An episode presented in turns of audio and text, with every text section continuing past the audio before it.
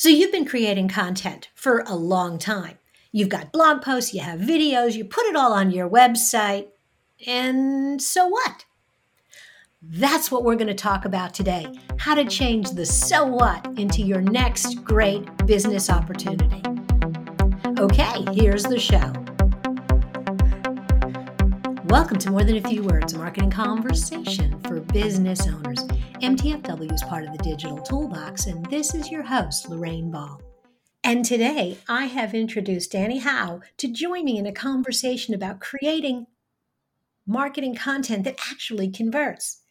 Danny is a marketing and communication leader with experience in B2B and B2C, and currently leads marketing content and demand generation initiatives at Lumen 5, a video creator platform that allows anyone without a video editing background to create video.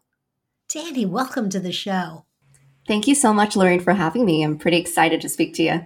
I'm really happy to have you. Okay, my first question. My content, I'm creating this because I want people to go, Ooh, she's smart. I want to hire her.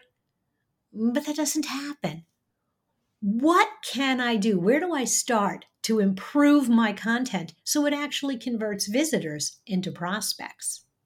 Yeah, absolutely. And that's a really great question to start. So I think um, I'm going to really spell out what the normal content creation process looks like for a lot of companies I've seen. So they might, you know, do a brainstorming of ideas. They might do a Google search. Hey, like what's actually coming up? What are the competitors writing about? And then, you know, they send it off to a writer where they take a shot in it themselves. And then they put it on our website and then boom, that's all they do. But I think um, what you kind of want to do is reverse engineer it and really try to understand who your target audience is. And I know this is like the oldest trick in the book, and many other marketers say the same thing, but it's true. You need to truly understand uh, what your audience is actually looking for and whether your content is solving these pain points.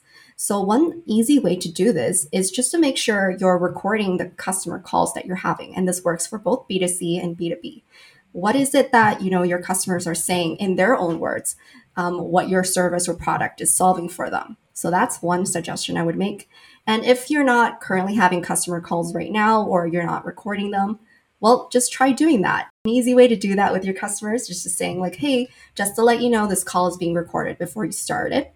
And we're using this call not for you know public marketing um, services or whatnot. We're just using it so that we're able to create better content. And normally, when you say that, what the magic is also that they might also give you better suggestions too while they're on the call. So that's really worked wonders for me. I love those suggestions. I've always gone old school and told people just go look in your email and look at the questions that are coming that way.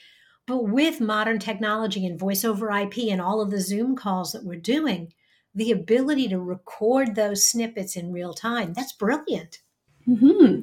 Most definitely. And you can use tools like sonix.ai or otter.ai and then even upload, you know, the conversation or the video in there and it will transcribe it for you. So you don't even have to like try to like listen in. Oh, what did this person say? You can actually read it and read the transcript and take things from there. So that's really like a hack that I love. Mm-hmm. And we do this very regularly at Lumen 5 because we are a B2B company. So um, we listen to sales calls actually as a team to, to discover like what insights are in there, and what are some ideas from the content that we can take.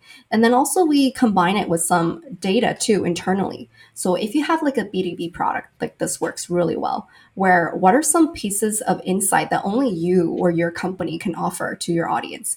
And that's really going to make your content stand out as well. Again, I love that idea. We used to refer to that as content only you could create. Mm-hmm. I mean, everybody can write about looking at websites or doing X, Y, or Z, but when you can put your unique spin on it, then that makes it more relevant. Okay, so I've upped my content game because that's a great place to start. I'm, I'm creating better, more interesting content that's answering customer questions. Now what? So I think when it comes to content, a lot of people still believe, you know, written content is the only way to go and is the only thing that matters. And I'm going to challenge you on that if that's what you think. Written content is definitely a really great foundation because, you know, any marketer knows when you have good content on your website, it will help you with SEO, will help with search and rankings and everything like that. But I think um, the way that people are consuming content nowadays are really changing too. And this goes back to understanding your audience. Like, what is it that your audience prefers in terms of format? It may actually not be written content, even though you know you should have written content still in your website. Make sure everything follows that. But um, just understanding that not everybody is down to read, let's say, like a thousand word essay or a thousand word article on your website. So I would try to, you know, diversify your content formats. And this is a really good way to also repurpose your written content and get more mileage from it. Because a lot of times, you know, you post the content on your blog or your website, share on social, and that's pretty much the end of it. Take that content, look at your subheadings. Maybe those can be, you know, follow up pieces of blog post if you're talking about written maybe those can be infographics, right? And, you know, slap on a headshot there from, you know, a customer, put a quote on there. Maybe it could be, you know, repurposed into a video. And there's tools like Lumen 5 where you can repurpose content really easily, but there's other tools out there. I don't want to just like, you know, talk about our product. Um, and there's so many things you can do now, like even repurposing it into a podcast, like what we're doing here, Lorraine.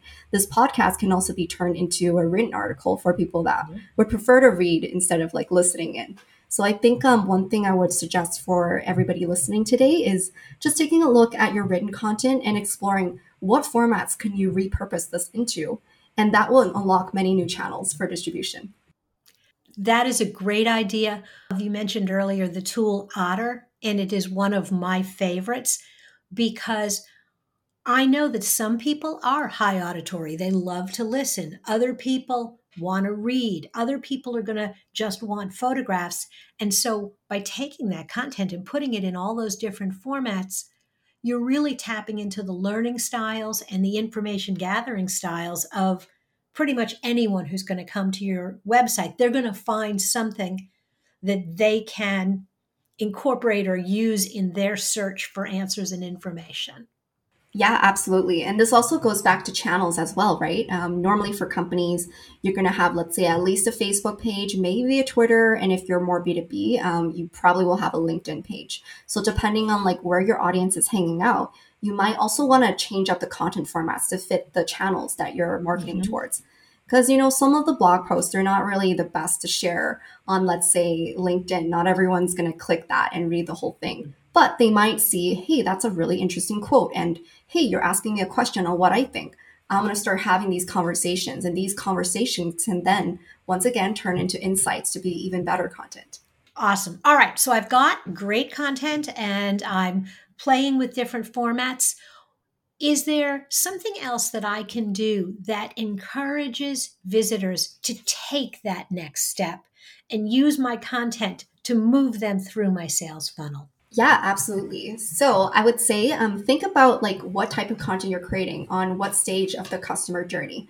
So is this piece of content to educate somebody? Is this to inform that hey, my product or service is the best in the industry? Or maybe it's just some sort of like a customer case study where you're saying here's actually the benefits of like an example of someone who's able to get those benefits. So where does that fall within, you know, your user journey? Where does that fall under your funnel?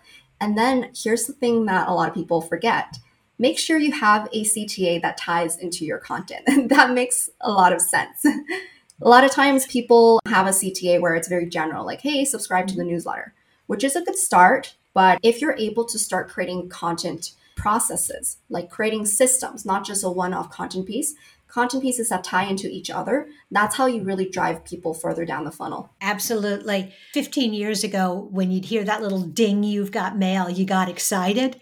And now it's kind of like, oh God, there's something else in my inbox. And so I always tell people that if they want people to sign up for their newsletter, they got to give them something mm-hmm. that makes them say, oh, I got to have that. And your idea of creating CTAs that are relevant for the individual post, whether it's linking to more content or not a generic download, but like you said, something that's really relevant or tied in, makes so much sense. Okay, well, Danny, one last tip? Yeah, for sure. I would say you can also get really creative with the CTAs too. Like it never has to be anything super salesy, especially for a lot of, you know, smaller businesses. They try to go for the kill really quickly. They try to say like, "Hey, book a call with me or buy my product right now." And the reality is that people are they see through that tactic. So I would say like you know, have some fun with the CTA. Maybe you want to give people something, right? Like what's in it for them, something of value first before they decide to go with your solution. So I would say, like, think about you know running stuff like webinars maybe something that's exclusive. Like hey if you subscribe to the newsletter then you get this exclusive piece of content that we're not offering anybody else only our subscribers. And that's a really good way for people to get value before they commit to something. Wonderful advice. Danny thank you so much for being a part of the show.